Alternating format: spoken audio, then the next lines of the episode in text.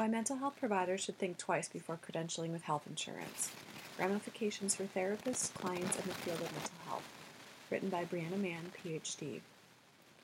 Reasons providers credential with health insurance. The reasons why providers credential with insurance companies are reasonable. First, credentialing with health insurance is the status quo, it's what everyone does. Second, credentialing is one way to ensure that providers have a steady referral stream without having to do a lot of outside marketing. Third, credentialing with insurance allows providers to provide access to care to a wide demographic of individuals, including those who might not be able to afford therapy out of pocket. Fourth, the benefits of credentialing compensate for skills deficits and fears most mental health providers have. A. Few therapists know how to market or run a small business because these are not skills taught in graduate school. Therapists have little confidence in succeeding in marketing and business management. B. In fact, these are skills that are discouraged both, both explicitly and implicitly throughout therapist training. Marketing and running a business that makes money are seen as bad, and running a charitable practice with affordable fees and pro bono work is seen as good. C. Many therapists are incredulous that potential clients who have already purchased a health insurance plan will be willing to pay out of pocket for an additional service. D. Scarcity motivates providers, especially those just starting out, to accept whatever they can get. Some money is better than no money. I'm certainly familiar with these rationale and fears, and I don't fault anyone for utilizing these rationales and trying to mitigate their fears. I do, however, think it's time to critically examine the ramifications of credentialing with insurance for mental health providers, clients, and the field of mental health for the purpose of making an informed decision about whether to continue this practice.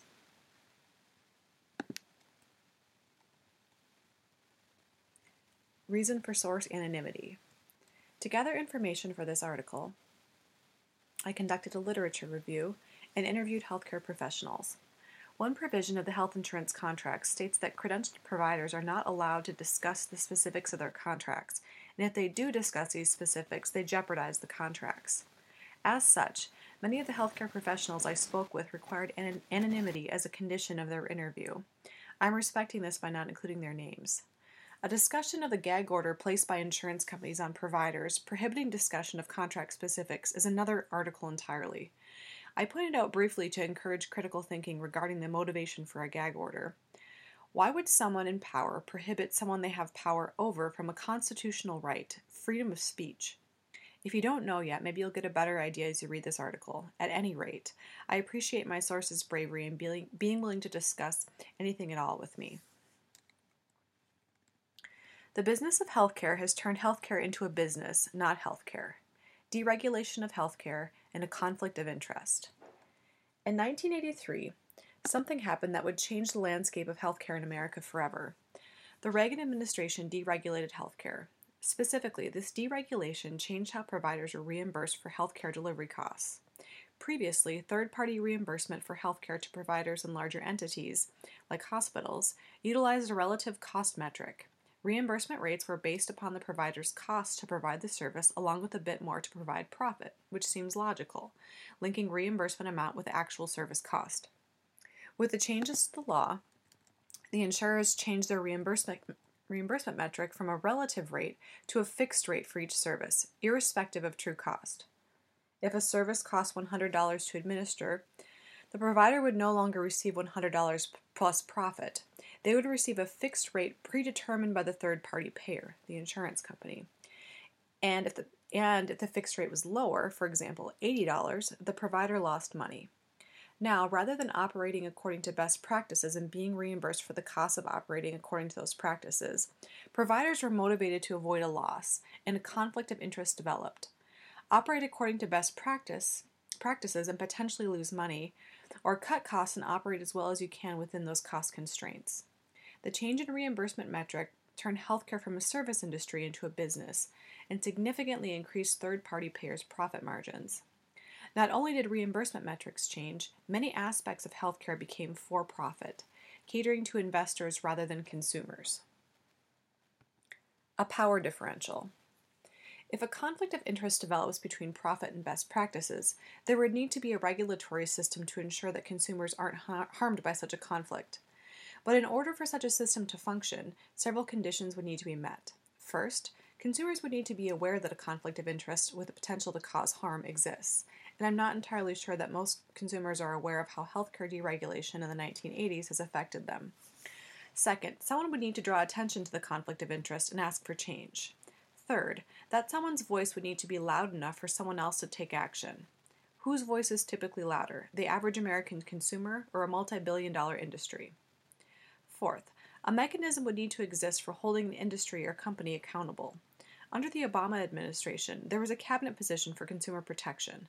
The funding for that position has since been eliminated. Fifth, even if the industry or company is held accountable for a specific incident, how likely is it that large scale changes will be made? Further, what is the likelihood that all of these conditions will be met? And what typically happens when powerful, wealthy individuals or entities get into trouble? The problem here is a huge power differential between the average American consumer and the health insurance industry.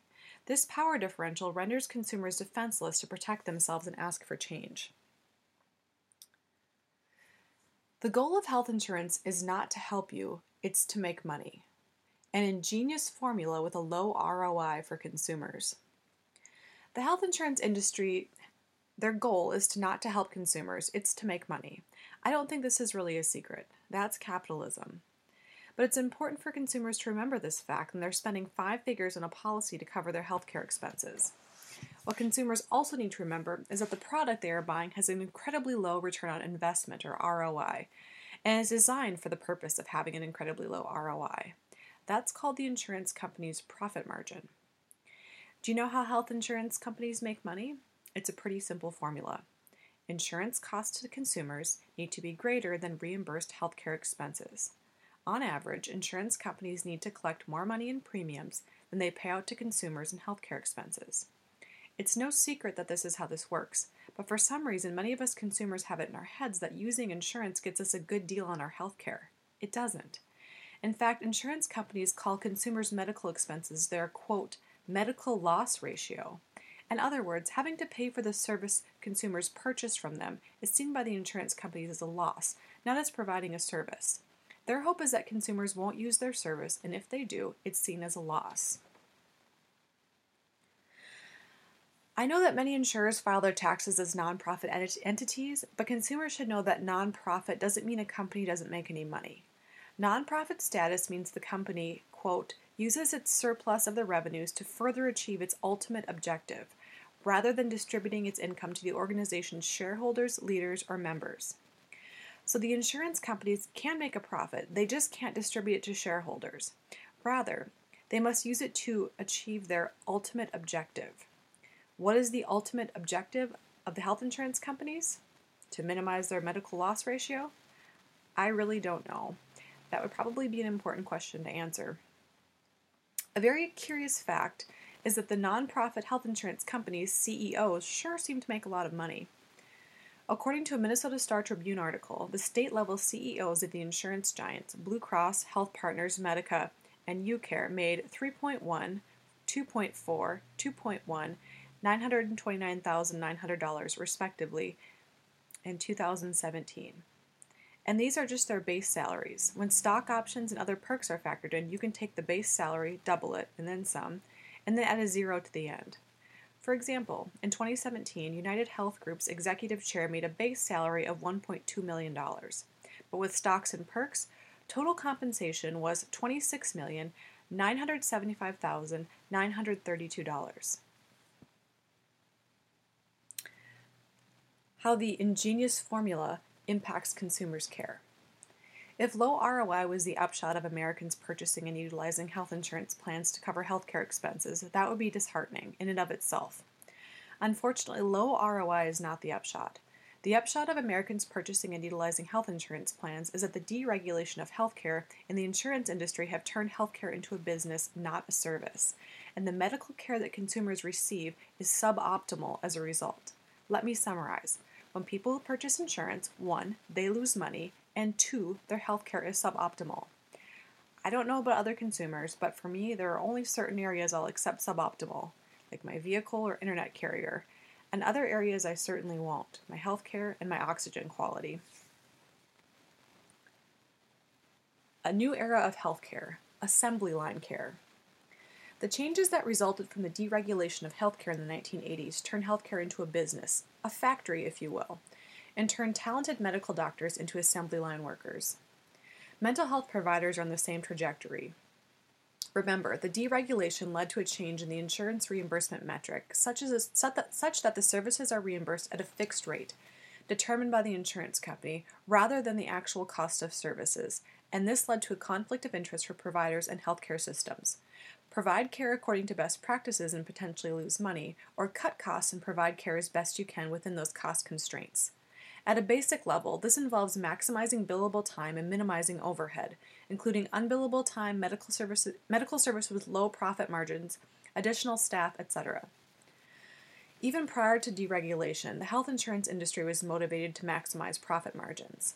The problem that was created with deregulation was now both the insurance company and the provider or healthcare system were motivated to de- decrease costs and maximize profit margins and the pressure placed on the provider or healthcare system by the insurance company to cut their costs led to a conflict of interest, which has resulted in a decrease in the quality of medical, care provided in this country.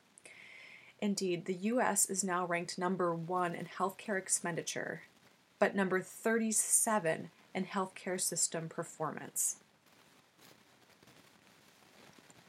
Assembly line care in the field of physical medicine, assessment and diagnosis. The employees of the insurance companies, the doctors, and the healthcare systems are expected to conduct an efficient diagnostic assessment and provide an economically efficient treatment option, usually in under 15 minutes. After that, the provider is expected to complete another diagnostic assessment and provide a treatment option in under 15 minutes, and another diagnostic assessment and treatment option after that, and another diagnostic assessment and treatment option after that, ad nauseum. Not only does this place a tremendous amount of pressure on doctors, it's not very effective. Not effective, but very efficient, and that is the point. I know that an accurate diagnostic assessment for mental health is not possible within 15 minutes. The intake assessment usually takes around two to three hours, and assessment is an ongoing process throughout the course of treatment. Physical medicine is no less complicated, but yet the diagnostic and treatment processes have been severely abbreviated as a result of the insurance company's reimbursement policies. The Western medical model and health insurance impact on policies and ultimately patient care. Not only are assessment and treat- treatment abbreviated in physical medicine, other treatment practices are dictated by the insurance company's policies, not best practices. Western medicine is designed to diagnose and treat problems at the pathogenic level, which means that the problem needs to progress to the expressed disease state before it can be identified and treated. Unfortunately, the issue is that the problem has already done a great deal of damage to the body at this point, and the damage is not always reversible, nor is the problem treatable at this point. The point at which a pa- patient benefits most from treatment intervention is earlier on, when the symptoms are more diffuse. Further, Western medicine is designed to treat, treat symptoms of disorder, not necessarily the underlying problem. So even after the problem symptoms have manifested, the actual problem af- often goes untreated. Quite obviously, the patient benefits most from the treatment of the underlying problem, not the symptoms, but this isn't how the Western medical system is set up. And nothing against the Western medical system, it certainly has excellent merits. These are just the drawbacks.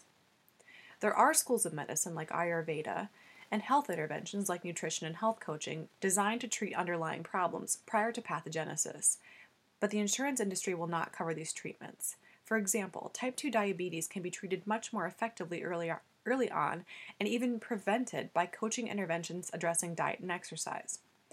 The problem is that our system is set up to wait until the actual disease has manifested before treatment, including diet, exercise, and synthetic insulin administration, begins. At that point, insurance will reimburse diagnostic and treatment costs. Prior to that point, insurance will not cover effective treatments, like health coaching or Ayurveda medical interventions. The insurance reimbursement system is set up to favor the Western medical model of diagnosis and treatment of the problem's symptoms, not the actual problem, when the problem reaches the pathogenic level. Further, even after the problem becomes pathogenic and insurance is willing to cover treatment, the treatments are controlled by what the insurance company is willing to cover and are complicated by the economic motivations of drug dispensaries, those are pharmacies. For example, Trintellix is a drug that works for both depression and anxiety, which are commonly comorbid conditions, and is superior to a similar drug in its class, Effexor, venlafaxine. because it does not, does not have the sleep side effects that Effexor does. And as we know, those who suffer from depression and anxiety often experience sleep problems. So prescribing a drug that, that compounds their sleep problems is contraindicated. Unfortunately, the insurance companies require patients to have failed the generic of Effexor, venlafaxine, which is cheaper, prior to, prior to authorizing treatment for Trintellix. Alternatively, in order to avoid the sleep problem and follow the insurance company's requirements, the prescriber could prescribe three medications one for depression, one for anxiety, and one for sleep, rather than prescribing one drug, Trintellix. The prescriber is not allowed to practice according to best practices, and the client does not receive the best treatment because of the reimbursement rules dictated by the insurance companies. This is the type of care that consumers receive when they purchase a healthcare service from a third party payer. The business of healthcare and your pharmacist. Further thwarting patients' receipt of superior drug treatments are the pharmacies. The pharmacies and pharmacists are incentivized to sell generic medications.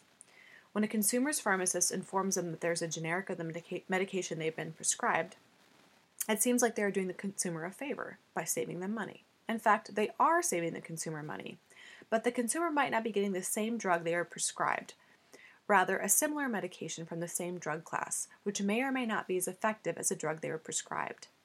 And the part the consumer does not often realize is that the pharmacy's profit margin is greater for generics than brand name drugs, so pharmacies are motivated to sell generic medications over name brands. Just as the generic is cheaper for patients to buy, it's also cheaper for pharmacies to buy, and they have more room to mark the drug, the drug up for profit than they do with brand name drugs, which are already quite expensive. This is why pharmacists push the sale of generics. One of my sources inform me that pharmacists don't just push the sale of generics, they will actually tell patients that their insurance company won't cover their brand name drug, so they will need to go with the generic. Or they'll tell patients that they can't get the drug in stock or that it'll take several weeks to get the drug in their formulary, which isn't true. The truth is that the patient needs a prior authorization in order to get the brand name drug, but the pharmacy withholds that information oftentimes and tells them that the drug isn't covered or that they can't get it in the formulary. Assembly line care in the field of mental health, assessment and diagnosis. In mental health, a diagnostic process typically takes two to three hours and continues throughout treatment. Insurance only allows reimbursement for one 53 minute session of diagnostic assessment, so any diagnostic assessment conducted after the initial session must be billed at the lower rate designated for therapy sessions. Providers are forced to either cram a two to three hour assessment process into 53 minutes or take a financial loss and provide a diagnostic assessment service at a lower rate. Arguably, a provider is not going to be as effective in providing an accurate diagnosis and formulating a treatment plan within a period of time that does not follow best practices. And it's unfair to expect a provider to conduct an assessment over the time period prescribed by best practices with the trade off of accepting a lower pay rate. Further, how does this impact the provider's feelings towards the client and the therapeutic alliance? Does the, does the therapist feel some twinges of resentment about being undervalued by both the insurance company and the client? The Western medical model, how it influences insurance policies and ultimately patient care and mental health. As with physical medicine and mental health, not only is assessment abbreviated, other treatment practices are dictated by insurance company policy, not best practices. Psychology also uses the Western medical model to diagnose and treat mental health concerns at the pathogenic level, which is necessary to receive reimbursement from insurance. Under this model, mental health disorder is made up of a constellation of expressed symptoms. Practically speaking, this means that providers must pathologize a survivor's experience of abuse, neglect, or other trauma by labeling the individual as disordered. And as with physical medicine, Western physical medicine that is, Many mental health interventions are designed to treat symptoms of disorder, not necessarily the underlying problem. So the actual problem often goes untreated. For example, with specific phobia, like arachnophobia, the presenting problem is a fear of spiders. The Western approach would be to utilize a cognitive behavioral protocol designed to address the fear of spiders and the other symptoms that go along with that, such as panic attacks or avoidance. However, as with physical conditions, the presenting problem is not usually the underlying problem. A fear of spiders is what we call a safe fear. It's a controllable, concrete, external manifestation of a deeper problem, usually abuse, neglect, or another trauma. The deeper, tra- the deeper problem is too terrifying to address, so the mind finds elaborate ways to manage the fear by displacing it on an object or creature such as a spider. Psychotherapy can certainly address the underlying problem, but the insurance system views these issues according to the Western medical model, the disease state model, and diagnosis, treatment, and reimbursement have been tailored accordingly. Practically speaking, this means that a provider must diagnose and treat a mental health disorder even if it's clear the person's symptoms result from abuse, neglect, or other trauma, the actual problem. Otherwise, the insurance system will not cover treatment. Frequency and duration of therapy, length of sessions, type of treatment, and not just diagnosis of problem as disordered, but allowable disorder diagnoses for treatment length are all dictated by what the insurance company will cover. Some insurance plans will allow for more than one session per week, and some allow only one.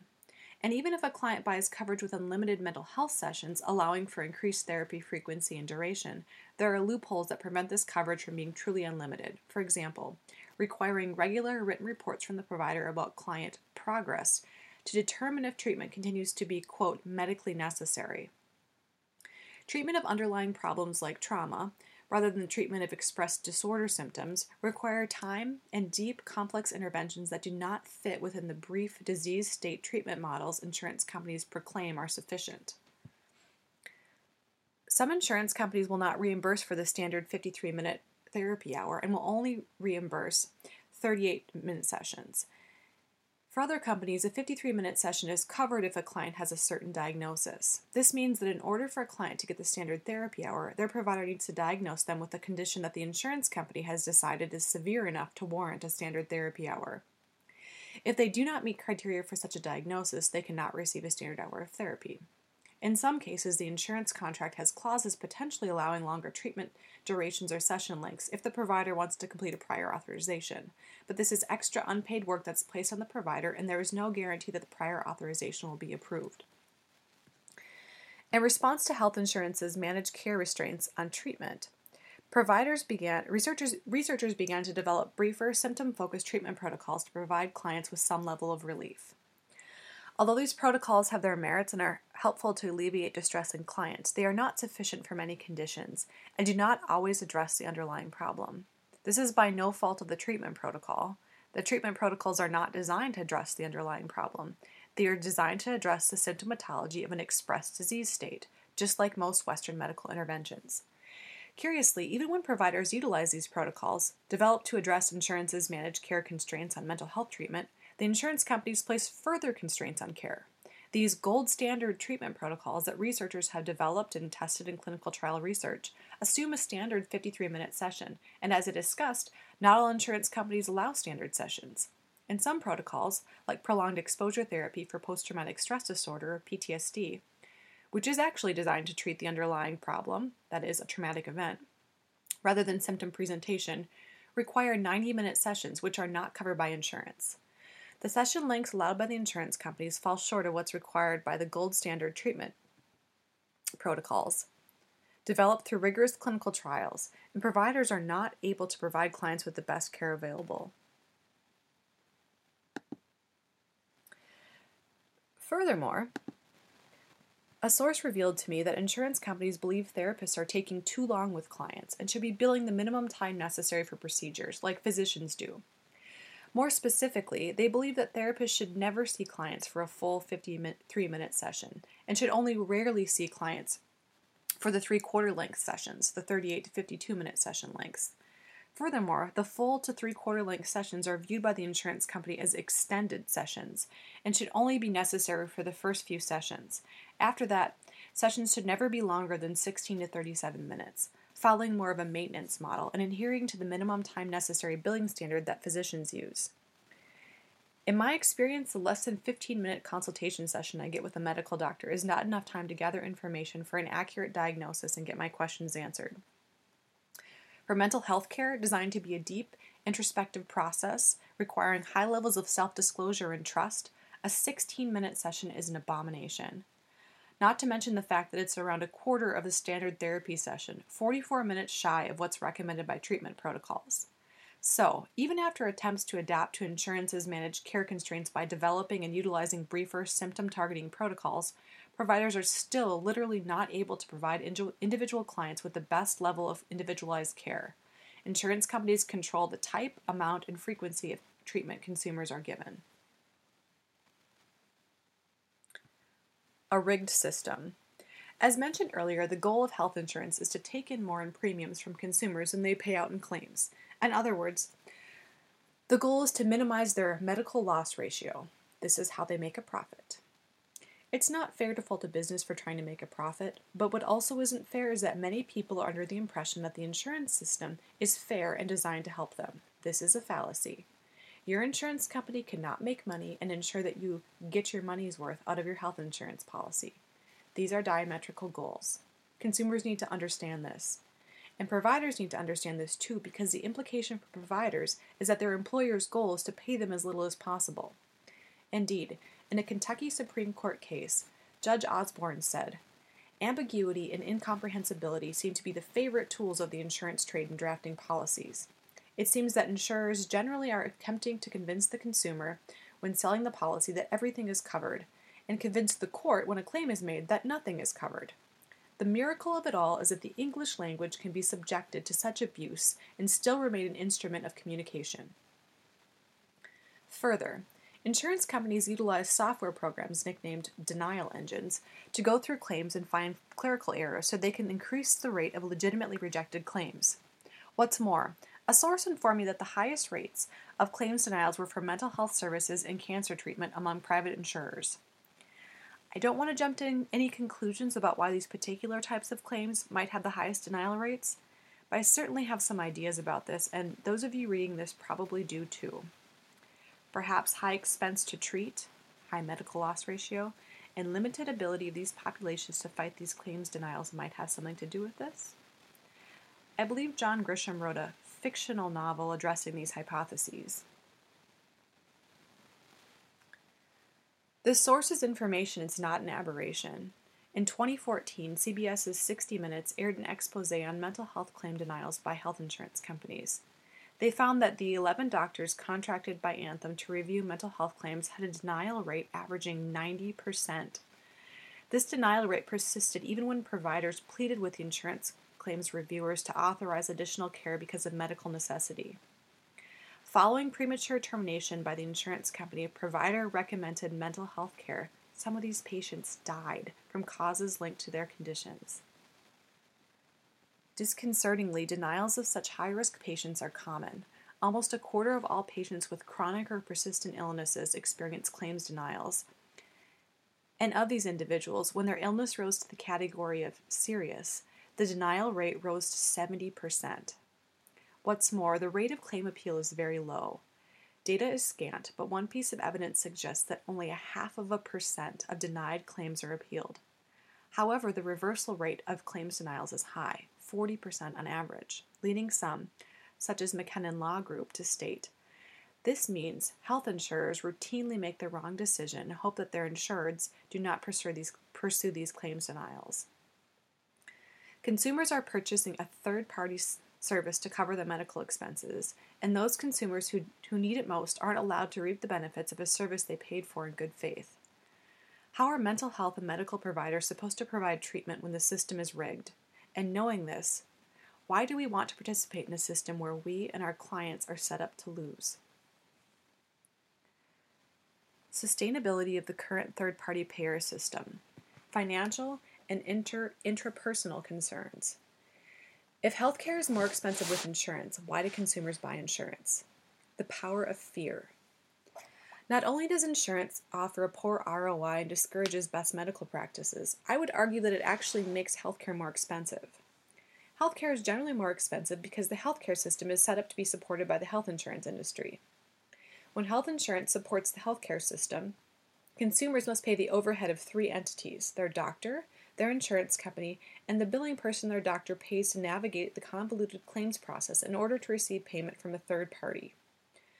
Business Economics 101 would tell, tell most of us that the best way to cut costs would be to cut out the middleman, the health insurance industry. So, why do consumers buy their product if, logically, it's such a terrible investment and it increase, increases the cost of healthcare? Well, why do consumers do a lot of irrational things? Why do humans do a lot of irrational things? Fear. Fear and the invisible power of the status quo. Everyone is afraid that they will have the $100,000 or $1 million healthcare problem and they won't be able to afford treatment, will die, or bankrupt their family. That fear is valid. No one wants to die because they can't afford medical treatment, and no one wants to bankrupt their family. The problem is, in those instances in which consumers need a $100,000 or $1 million medical treatment, there's still no guarantee that it will be covered by insurance. In fact, as discussed above, those with serious illnesses had a very high claim denial rate. And many of those delayed or even forewent treatment because insurance denied their claims. Further, Many insurance plans have caps on medical expenses, usually around a million dollars. So, if and when consumers reach this amount, they lose coverage. If, rather than purchasing health insurance, consumers budgeted consumers budgeted for healthcare expenses each year and put that money into a savings account or conservative mutual fund, they would end up with enough to cover that unexpected and highly unlikely medical expense. For example, if consumers put $4,000 into a mutual fund with a 10% growth rate from ages 25 to 65, they would have almost $2 million at age 65, rather than literally throwing that money away each year on an insurance plan that is set up to take in more than it pays out. The power of the status quo. The power of the status quo also explains why consumers continue to engage in the irrational behavior of buying healthcare at a financial loss via insurance. Consumers overlook the status quo because it's omnipresent and entrenched, essentially rendering it invisible. In order to make the invisible visible, it needs to occur to consumers that there is something important to see and there needs to be a reason to look.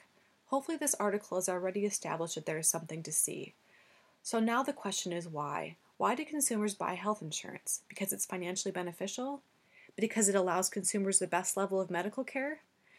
The previous arguments have established that neither of those conditions are true. So, why do consumers purchase and carry health insurance? Consumers carry health insurance because they are afraid, and also because that is what is done, what everyone does, what everyone is supposed to do in order to receive health care. That is the status quo. Just because carrying health insurance is what is done, what everyone does, and what you are supposed to do, doesn't mean that it must be so or that it's a good idea. I think that it's pretty clear that purchasing health insurance is not financially beneficial, but people's fears and the momentum of the status quo are strong. Most consumers don't seek to seek to question how or why things are done, and if they do, they are often met with disapproval. Why would you do that? That's not what people do. Such is the nature of challenging the status quo. Even if the status quo is successfully challenged, the next step is figuring out what to do instead, how to fill the vacuum left by the status quo. This is where many get stuck if they've made it this far and then begin retreating back to the status quo. How am I going to go to the doctor if I don't have health insurance? This is how things are done. I do not know what to do instead. The answer seems so simple, yet it's striking how many consumers cannot fathom an answer to this question. Pay for medical expenses directly with the money you would use to purchase an insurance plan and start a savings or investment account to cover future, future medical expenses. Consumers will save a small fortune using this approach. In fact, some doctors actually offer a discount to people paying with cash because they don't have to pay a billing person to process the claim cover insurance claims losses for other patients, cover the overhead of the insurance company, or cover the overhead of a large hospital. Health insurance facilitates the undervaluing and unsustainability of mental health care. Now, I discussed the fact that healthcare is generally more expensive because of the insurance, industry. There is one segment of healthcare that's disproportionately inexpensive mental health care. To those who are not mental health care providers, this might come as welcome news, especially given that the, given the mental health care crisis that we have in this country. Yay, mental health care is affordable, problem solved. I would argue that the undervalued nature of mental health care actually contributes to the mental health crisis. Our current insurance driven Western medical model of mental health care is 1. undervalued and financially unsustainable, and 2. as discussed earlier, has turned mental health care into a business, not health care. Mental health care is undervalued, and according to basic social psychology, we have a cognitive bias that says expensive equals good or valuable, and inexpensive equals bad or not valuable. According to this bias, low reimbursement rates would lead people to lead people to believe that mental health care is not a valuable service. This conveys the message that mental health is not as valuable as physical health, or even as most people's even as valuable as most people's monthly car payment. Our system is financially unsustainable because providers are paid poorly for the work they do. The annual salary per year per years of education is astonishingly low. There's a large discrepancy in pay for identical services between mental health providers and medical providers. The overhead is high compared to reimbursement rates. The costs of training are high. And many of the hours of required work are not reimbursed, and there's no guarantee of payment or timely payment, and contracts are limited. Mental health providers are paid poorly comp- compared to other professionals. MD versus PhD salary. Table 1 below highlights salaries across several professions. These are salaried positions, so they, they do not directly they're not directly tied to insurance reimbursements. But I include these to illustrate the incredibly low pay rate for mental health professionals compared to other professionals. Later, I will discuss the insurance reimbursement rates for mental health, factoring in overhead. These rates are much lower than the average salary listed for a PhD level psychologist and MA level therapist, and ultimately are lower than the pay rates for every other profession listed in Table 1. Let's take a look at what certain professionals are paid and let's consider whether mental health providers' wages are fair. According to payscale.com, doctoral level psychologists make an average of $74,000 per year, and master's, le- master's level therapists make an average of $43,000 per year. By comparison, psychiatrists make an average of $195,000 per year. Physicians in the lowest paid medical specialty, family medicine, make an average of $175,000 per year. The table also highlights required years of education to practice in each field. As illustrated, doctoral level psychologists are required to complete one year less training than a family physician and make only two fifths of the salary that a family physician makes. This is a major discrepancy for only one year of training. MD versus PhD, discrepancy in reimbursement for the same service. Further highlighting the discrepancy in pay between physical medicine and mental health is a direct comparison of reimbursement rates between MDs and mental health providers for the same mental health service. When billing for the same service, physicians are reimbursed 50% more by the insurance companies than therapists. This is very surprising given the fact that the same service is performed, it's especially surprising, and dare I say disconcerting, that the individual with the highest level of training in a given service area, the therapist, is paid 50% less than the individual with virtually no training in a given service area, the physician. physician. If you look at the inverse, therapists providing medical services, such as medication management, in which therapists have very little training, just as a medical doctor has very little training in providing therapy, therapists are prohibited from performing the service at all and will most definitely not receive reimbursement for providing the service. Therapist versus life coach discrepancy in salary for similar services. I didn't include life, life coaches' salaries in the table below, but I think it's important to note that there's discrepancy in salary here, given that they provide similar services. By definition, life coaching is the process of helping people identify and achieve personal goals. Although life coaches may have studied counseling psychology or related subjects, a life coach does not act as a therapist, counselor, or mental health care provider. And psychological intervention lies outside the scope of life coaching. In other words, therapists provide the same services as coaches and much more. Therapists have received required specialized training in human behavior and therapeutic interventions. If logic drove the world, I would conclude that therapists must receive a much higher salary than coaches, given their level of training, the liability involved with their jobs, and the breadth and depth of services they are able to provide. As it is, logic does not drive the world. In a brief search of coaching services in the Twin Cities metro area, I found that coaches may or may not have advanced degrees, offered similar services to therapists, with the exception that therapists provide a breadth and depth of services that coaches are unable to provide, and charge between $200 and $667 per session hour for their services. By comparison, as I will discuss below, insurance will reimburse more, no more than $130 for a PhD level therapist in general. Therapists Therapy rates ranging from 200 to $667 per session hour are virtually non existent, even in the private pay sector. Initially, this discovery made me feel very resentful towards life coaches, the insurance companies, and society for undervaluing our profession. After tracking down the source of my resentment and seeking to understand it, I realized that there's no need to use my energy on resentment. Rather, there's some very valuable information in this discrepancy. Specifically, people do value the services therapists provide and are willing to pay a healthy out of pocket rate for them. The mental health field can learn from life coaches about how to market services and advocate for better rates of pay.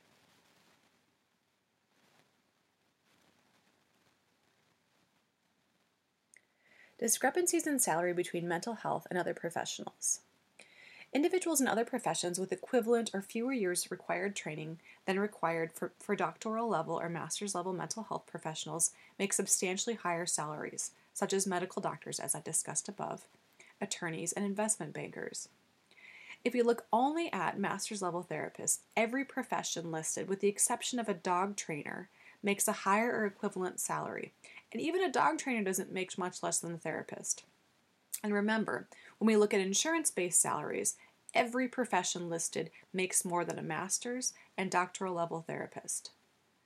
To better compare education by salary, education level by salary, I've included a figure for annual salary for per years of education. It's commonly thought that a higher education increases overall salary and appears to be financially advantageous, advantageous over time. But in the one year snapshots highlighted in this table, annual salary per years of education does not appear to be a good investment of time or money.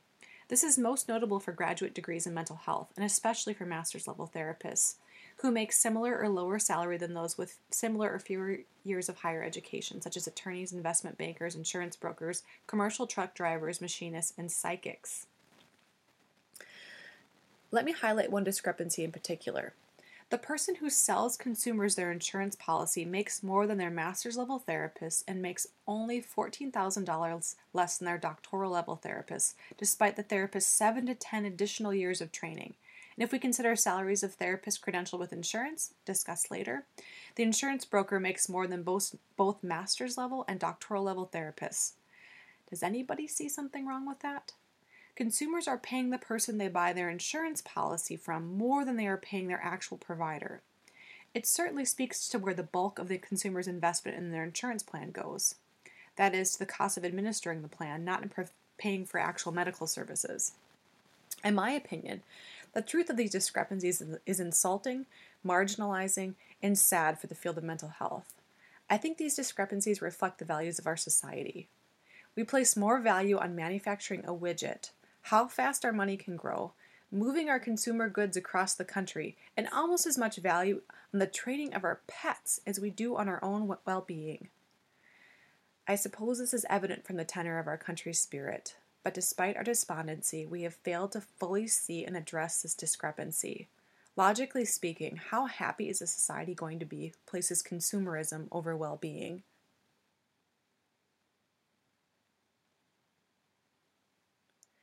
Mental health provider salary under the insurance reimbursement model. Not only are the salary discrepancies between mental health profession, professions and other professionals disconcerting, the numbers I've discussed aren't the full picture. Mental health salaries I've listed above are median salaries and not the actual salaries for a therapist in private practice accepting insurance. So the numbers above include therapists who work for agencies, the VA system, for corporations, universities, etc. And the pay rates among these sectors vary significantly.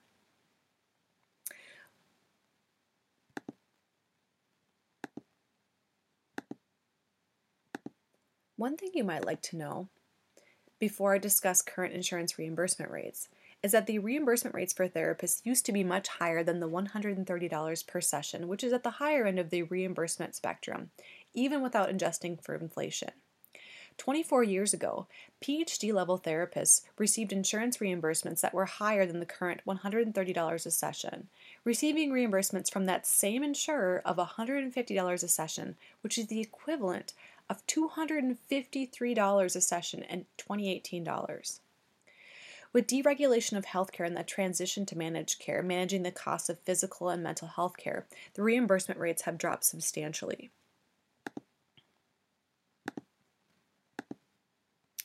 So, how can insurance companies get by with reducing reimbursement rates by 51% without anyone noticing or complaining? A combination of factors, such as not adjusting for inflation, making small rate decreases over time, and the naivete of new generations of therapists unfamiliar with the old ways and old reimbursement rates, have made the re- reductions nearly invisible. Furthermore, mental health providers do not have any representation to advocate for fair wages, such as physicians do with the American Medical Association. Another factor that could take up an entire article is that the field of psychology has transitioned from being a male dominated field to a female dominated field, which is not the case for physical medicine. Physical medicine continues to be male dominated. In 1970, around 30% of all PhDs in psychology were awarded to women. In 2008, over 70% were awarded to women. And from 2005 to 2013, the number of active female psychologists in the workforce rose 10%, from 58 to 68%, which is a fairly rapid shift. The gender disparity in salary in this country is undeniable. The shift from the shift to a female majority in the field of psychology over time may help explain the shift, the decrease in reimbursement rates over time.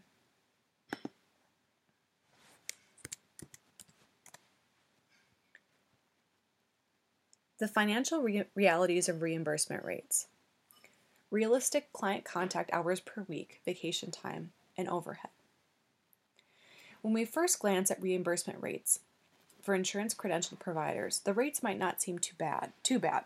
Insurance companies A, B, and C pay $130 per 53-minute session, whereas insurance companies D, E, and F pay $94 per 53-minute session for a doctoral level psychologist. So at first glance, it would appear that mental health providers are making $94 to $130 per hour, and at 40 hours per week, that's a pretty great salary. 195,000 to $270,000 per year. Unfortunately, those numbers do not reflect reality. Therapists cannot provide 40 hours of therapy per, per week, provide a high level of care, and have time to take care of themselves.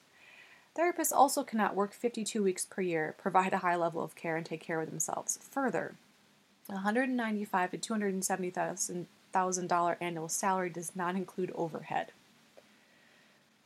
The annual salary of an insurance credential provider looks much different if we take a more realistic view of the number of clients a therapist can see each week, the number of weeks of weeks of vacation a therapist takes each year, and the overhead involved with running a small medical practice, which is a complex figure to accurately compute.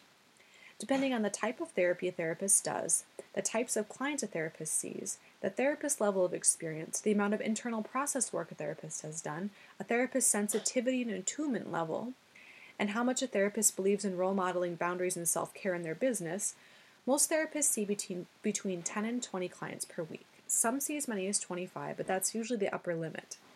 And I suspect that many therapists may want to see fewer clients than they actually see but feel they need to see more clients because of financial constraints, social comparison, and some beliefs about martyrdom. In addition to number of clients seen each week, vacation time must be subtracted from the equation. The American standard for vacation time is two weeks per year. I don't think that two weeks is, is healthy for any American, and I would argue that therapists need to take substantially more vacation time than the average American if they want to prevent burnout and provide a high level of care to their clients. I believe that therapists should take a minimum of six weeks of vacation time each year, and preferably even more than that. Casey Truffo recommends eight weeks. I personally take 12 weeks each year, 12 weeks each year, and I've noticed a reduction in burnout and increase in my ability to provide quality care. After computing number of clients seen each week and weeks of vacation per year, we need to compute basic overhead. My basic overhead per therapy hour per week is around $40. And I've heard other therapists quote a similar number, but I would encourage the therapist reading this to calculate their individual overhead figure if you don't know it already. Basic overhead includes costs such as rent, transportation, office supplies, therapy materials, phone, website advertising, billing, malpractice insurance, licensing, continuing education, personal therapy, consultation for business, clients, and legal matters, networking, etc. As I mentioned, overhead is a complex number. I'll first discuss estimated salary with basic overhead, and then I'll discuss aspects of overhead that are often overlooked. Wide variability in salary independent of therapist efficacy and effort level. We'll look at two therapists, both with, doc- both with doctoral degrees in different scenarios in order to get a better picture of the salary range. Therapist B is credentialed only with insurance company F, makes $94 per session and sees 10 clients per week, works 46 weeks per year, and pays $40 in overhead per session per week. Therapist B actual therapist B's actual reimbursement rate per session is $94 minus $40 her overhead or $54 per session. At a rate of 10 clients per week and 46 weeks per year, therapist B's, B's annual salary is $24,840 per year. Therapist A was able to get a contract with one of the best health insurance companies in the state, so Therapist A receives $130 per session. Therapist A sees more clients per week, 20, works 46 weeks per year, and pays $40 in overhead per session per week. Therapist A's actual reimbursement rate per session is $130 minus 40 or $90 per session. At a rate of 20 clients per week and 46 weeks per year, Therapist A's annual salary is $82,000 per year. That's not too bad. Pay rates vary widely and somewhat arbitrarily depending on whether insurance companies with higher reimbursement rates and higher enrollment numbers are offering contracts in a particular area. This variability is not tied to treatment complexity, therapist effort level, or therapist efficacy. Let's compare treatment complexity, which is tied to effort level, using the hypothetical therapist from above. Therapist A lives in an area where insurance, con- insurance company A is offering new contracts at $130 a session rate. Therapist A's treatment specialty is personal growth. She utilizes a service level, goals based treatment process, and her clients tend to be very high functioning individuals, diagnosed with adjustment disorder unspecified. She's able to see 20 clients per week. Therapist B lives in an area where only insurance company F was offering new contracts at the $94 an hour rate. Therapist B's treatment specialty is trauma treatment. She utilizes a deep internal processing approach with clients that is effective but intense and emotionally draining for her and her clients. Her clients are typically diagnosed with post traumatic stress disorder, PTSD, and major depressive disorder. Because of the intense work that she does with a high risk population, Therapist B is only able to see 10 clients per week while sh- still ensuring a high level of client care and time for personal care. Both therapists are great at what they do, but for reasons completely unrelated to their efficacy, treatment complexity, and effort level, therapist A makes much more than therapist B. In fact, therapist B can't even pay her bills. Often overlooked aspects of overhead healthcare. Now, for, now for the aspects of overhead that are often overlooked healthcare, retirement, self employment tax, and student loan debt. Despite the fact that therapists A and B technically work with the health insurance companies because but because they are contract employees, they don't receive any of the benefits that go along with the drawbacks of being employed by a large company like health insurance or retirement. So both therapists have to buy their individual health insurance on the open market. If we assume that both therapists are healthy, non smoking women in their mid 30s and are only buying individual plans, they can expect costs ranging from 3,200 to $4,700, including only covering premium with no attempt to use the, the policy to pay for health care. And the cost can range up to $9,877 to $12,134, which is the cost of premium plus attempts to use the policy to pay for health care via their deductible per year. After paying for health insurance, therapist A, who had an initial salary of 82,000, is bringing home between $78,723 and $69,866, depending on whether she actually used her health insurance coverage or not, with an average of $74,295. Therapist B, with an initial salary of $24,840, is bringing home between $21,563 and $12,706 with an average of $17,135. Retirement. Typical retirement contributions by employers use a match system of 50%, 50 cents per employee dollar contribution up to 6% of employee's salary. The insurance company's contract employees are not eligible for an employer match, so we need to determine not only out of pocket re- retirement costs, but also the employer match amount as lost salary. If therapist A makes $82,000 per year and contributes 6% of her salary, that would be $4,920. The employer match is $2,460. In order to be on pace with their non contract employed peers, Therapist A would need to budget $4,920 in personal contribution plus the $200, $2,460 missing employee match, employer match, excuse me, for a total of $7,380. If therapist B makes $24,840 per year and contributes 6% of her salary, that would be $1,490. The missing employer match is $745. In order to be on pace with her non contract employed peers, therapist B would need to budget $1,490 personal contribution plus a $745 missing employer match, a total of $2,235. So, how much are therapists A and B making after paying for their health insurance and retirement benefits out of pocket? If we take therapists A and B's average salaries after paying for insurance coverage, so $74,295 and 17,135 $135 respectively, and subtract retirement contributions of 7,380 and $2,235 respectively, we get a salary of we get a salary range of um, let's see, $74,295 minus $7,380, which equals $66,915 for therapist A, and $17,135 minus $2,235, which equals $14,899 for therapist B. Self employment tax. In addition to regular income taxes, self employed individuals have to pay self employment tax. Self employment tax rate is 15.3%, which covers Medicare and Social Security. For traditional non contract employees, the Social Security and Medicare tax rate is 6.2% for each individual and 6.2% for each employer. Again, despite the fact that therapists A and B are technically employed by the health insurance companies, they are contract employees, so the insurance companies do not pay any part of the tax. Therapists A and B have to pay the entire amount. After paying for insurance and making a retirement contribution, Therapist A only has $66,915 remaining annual salary, and Therapist B has $14,899. Self employment tax contributions for Therapist A and B are $10,238 and $2,280 respectively, leaving Therapist A with a salary of $56,677 and Therapist B with a salary of $12,619.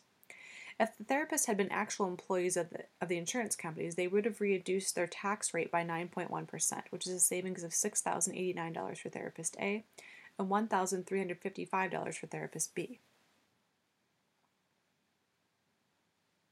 Student loan debt. Another aspect of overhead that's often overlooked in, in that's often overlooked in overhead calculations is student loan debt. Therapists A and B both have PhDs, which means they paid for at least 10 years of formal education and training, including their postdoctoral residency. The amount of student loan debt depends on the type of graduate program attended, scholarships, outside, assist, outside assistance, etc. But few individuals with graduate, graduate level training can escape student loan debt. Just as any other small business would include conferences, continuing education, and other training in their overhead, mental health providers should include their most essential training costs, their degree, and their practice's overhead. Right now, therapists in private practice have some options for loan repayment, including making full payments or, impl- or applying for an income based reduced payment. Making a full payment is exactly what it sounds like. After loans come out of deferment, individuals follow the payment amount and schedule the lending company prescribes. And the second option, an income based reduced payment, it uses a formula based upon income to determine the payment amount an individual can afford. At the end of 25 years, the remaining amount of the loan is discharged as income, not forgiven, as many people believe. In other words, individuals utilizing the income based repayment plan will need to pay taxes on the remainder of the loan amount. And if they were only able to make small payments because their income was not commensurate with the amount of training and student loan debt they acquired, the loan amount will have grown astronomically. Let's, let's apply the two scenarios, making regular payments and utilizing an income based repayment plan, to our two hypothetical therapists. See Table 2. As I mentioned, both therapists A and B have doctoral degrees. Both receive scholarships, but with personal expenses and student loan expenses over the course of earning their degrees, they ended up with $205,000 in student loan debt. Note, If credit cards or personal loans were used to cover expenses during school and or the lean times in a new private practice, please include that debt in overhead calculations. That is considered part of training or business expenses. After therapist A and B paid for health insurance, retirement, and self employment tax, therapist A is left with $56,677 annually, and therapist B is left with $12,619 annually. In scenario 1, for the therapist making payments according to the amount and schedule prescribed by the lending company, which is $2,245 per month or $26,940 annually until the loan is paid off, which is which would be approximately 10 years. After making required payments, therapist A is left with $29,737 annually, and therapist B is left with negative $14,321 annually. In scenario 2, therapists making income-based payments and uh, excuse me, in scenario 2, the therapists make income-based payments and at the end of 25 years, the balance is discharged as income. Therapist A's, Therapist A's income based payment is $404 per month or $4,848 annually. After making this payment, Therapist A's annual income is $51,829. At the end of 25 years, the remaining balance to be discharged is $304,307, and according to the tax calculator, Therapist A will pay $89,438 in taxes on that amount. If anyone's wondering which scenario is the most fiscally advantageous, it's scenario 1, making the full payments each month. If therapist A picks this option, therapist A will pay a total of $273,890 on the original loan of $205,000. If therapist A picks scenario 2, the income based repayment plan, therapist A will make $208,876 in payments, plus will pay an income tax of $89,438 for a total payment of $298,314 on a $205,000 loan, which is a savings of $24,424. Utilizing scenario 1. If the numbers seem a little off, it's because the repayment plan considers income growth in the algorithm and I I didn't go into detail about that here. In scenario two with therapist B, her income base payment is zero per month because her income is so low. As such, her annual income remains at $12,619. At the end of 25 years, the remaining balance to be discharged is $512,500, and according to the tax calculator, therapist B will pay $181,339 in taxes on that amount. If anyone's wondering which option, option is the most fiscally advantageous for therapist B, it's scenario 2, making the income based repayment plan. If therapist B picks this option, therapist B will pay a total of $181,339 on the original loan of $205,000. Therapist B picks scenario 1, the payment plan prescribed by the lending company, therapist B will make $273,890 in payments on the original loan amount of $205,000. Scenario 2, $273,890 minus Scenario 1, $181,339 equals $92,551 in savings. Further, Scenario 2 offers a $23,661 savings on the original loan amount, $205,000 minus $181,339,000. Table 1 provided a metric for comparing the value of higher education, so salary per years of education, and highlighted the low monetary value of education in the field of mental health. What Table 1 didn't highlight was the amount of debt that accumulates with each year of education. So, not only do mental health providers spend employable years of their life not working so they can receive training and are paid poorly when they graduate, mental health providers incur significant debt, significant levels of debt during that time. The discussion above highlights the practical impact of this training debt. I hope that the discussion made it clear that someone with 10 years of training and a significant amount of student loan debt cannot afford to accept the reimbursement rates offered by insurance companies. A salary ranging from negative $14,321 to $29,737 is not practical to afford basic life expenses and is completely unacceptable for someone with 10 years of higher education. We all need to ask for more. We certainly deserve a better salary than negative $14,321 to $29,737. I mean, seriously, there's a negative number in the salary range. What are we doing to ourselves?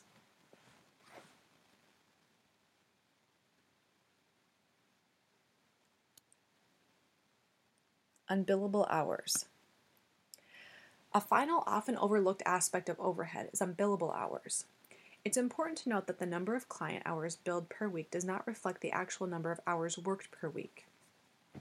If therapists are credentialed with insurance, they can estimate that they will spend an additional 30 minutes per client per week on various activities associated with insurance. For example, credentialing, contracting, paperwork to authorize additional sessions, going through EOBs to make sure sessions were reimbursed, determining client portion of payment and collecting payment from clients, calling the insurance companies to discuss discrepancies, spending time being upset about how much additional work they need to do to get paid, etc. Therapists are probably spending at least another 30 to 60 minutes per client per week on unpaid activities associated with their practice. For example, session preparation, notes, scheduling, marketing, networking, referrals, consultation, training, internal process work, etc. Using these numbers, therapists who accept insurance spend 60 to 90 minutes per client per week outside of session on client related activities.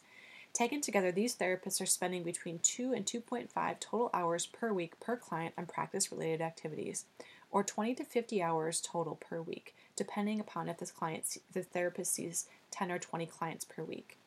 This time doesn't include self care time essential for recharging to show up, show up fully for work with clients. I'll discuss that later. To reiterate, providers who accept insurance spend 5 to 10 hours each week, depending on client load, above and beyond their regular duties just dealing with the insurance process. That is time that is given away, your precious time for free. Let's look at what the reimbursement rates look like after paying basic overhead and after factoring in the unbillable time required to accept insurance. Insurance Company A reimburses at $130 per billable hour, and Insurance Company F reimburses at $94 per billable hour. Each company requires a half an hour of unbillable hours per billable hour for a total of 1.5 hours of required work, billable and unbillable. Overhead is $40 per billable hour. That means that the hourly rate for insurance company A is 130 minus 40 or $90 divided by 1.5 total hours. That number is $60 per hour. The hourly rate for insurance company F is 94 minus 40 or $54 divided by 1.5 total hours. That number is $36 per hour. The actual reimbursement rates are much lower than they appear in the contract you sign each year, and although insurance company A's rate still doesn't seem that bad, insurance company F's rate of $36 per hour is pretty low. And wouldn't it be nice if your contract reflected your actual hourly rate of reimbursement? I think that's called full disclosure. If we take this a step further and enter the total time spent on insurance practice and client related activities per week, which is 2 to 2.5 hours per client, the numbers are much lower. The hourly rate under contract with insurance company A is 130 minus 40, which equals 90, divided by 2.5 or 2 hours, total hours, which is 36 to $45 per hour. The hourly rate under contract with insurance company F is 130 minus 40, which is 54, divided by 2.5 to 2 total hours, which is 21.6 to $27 per hour. Furthermore, I've chosen to present these numbers with only the basic overhead and haven't included other factors such as number of billable hours that are practical in a given week, vacation time, or the often overlooked aspects of overhead such as benefits, self employment tax, and student loan debt. So make no mistake, therapists are not actually making the $21, $60 to $45 an hour hourly rate I use for illustrative purposes here.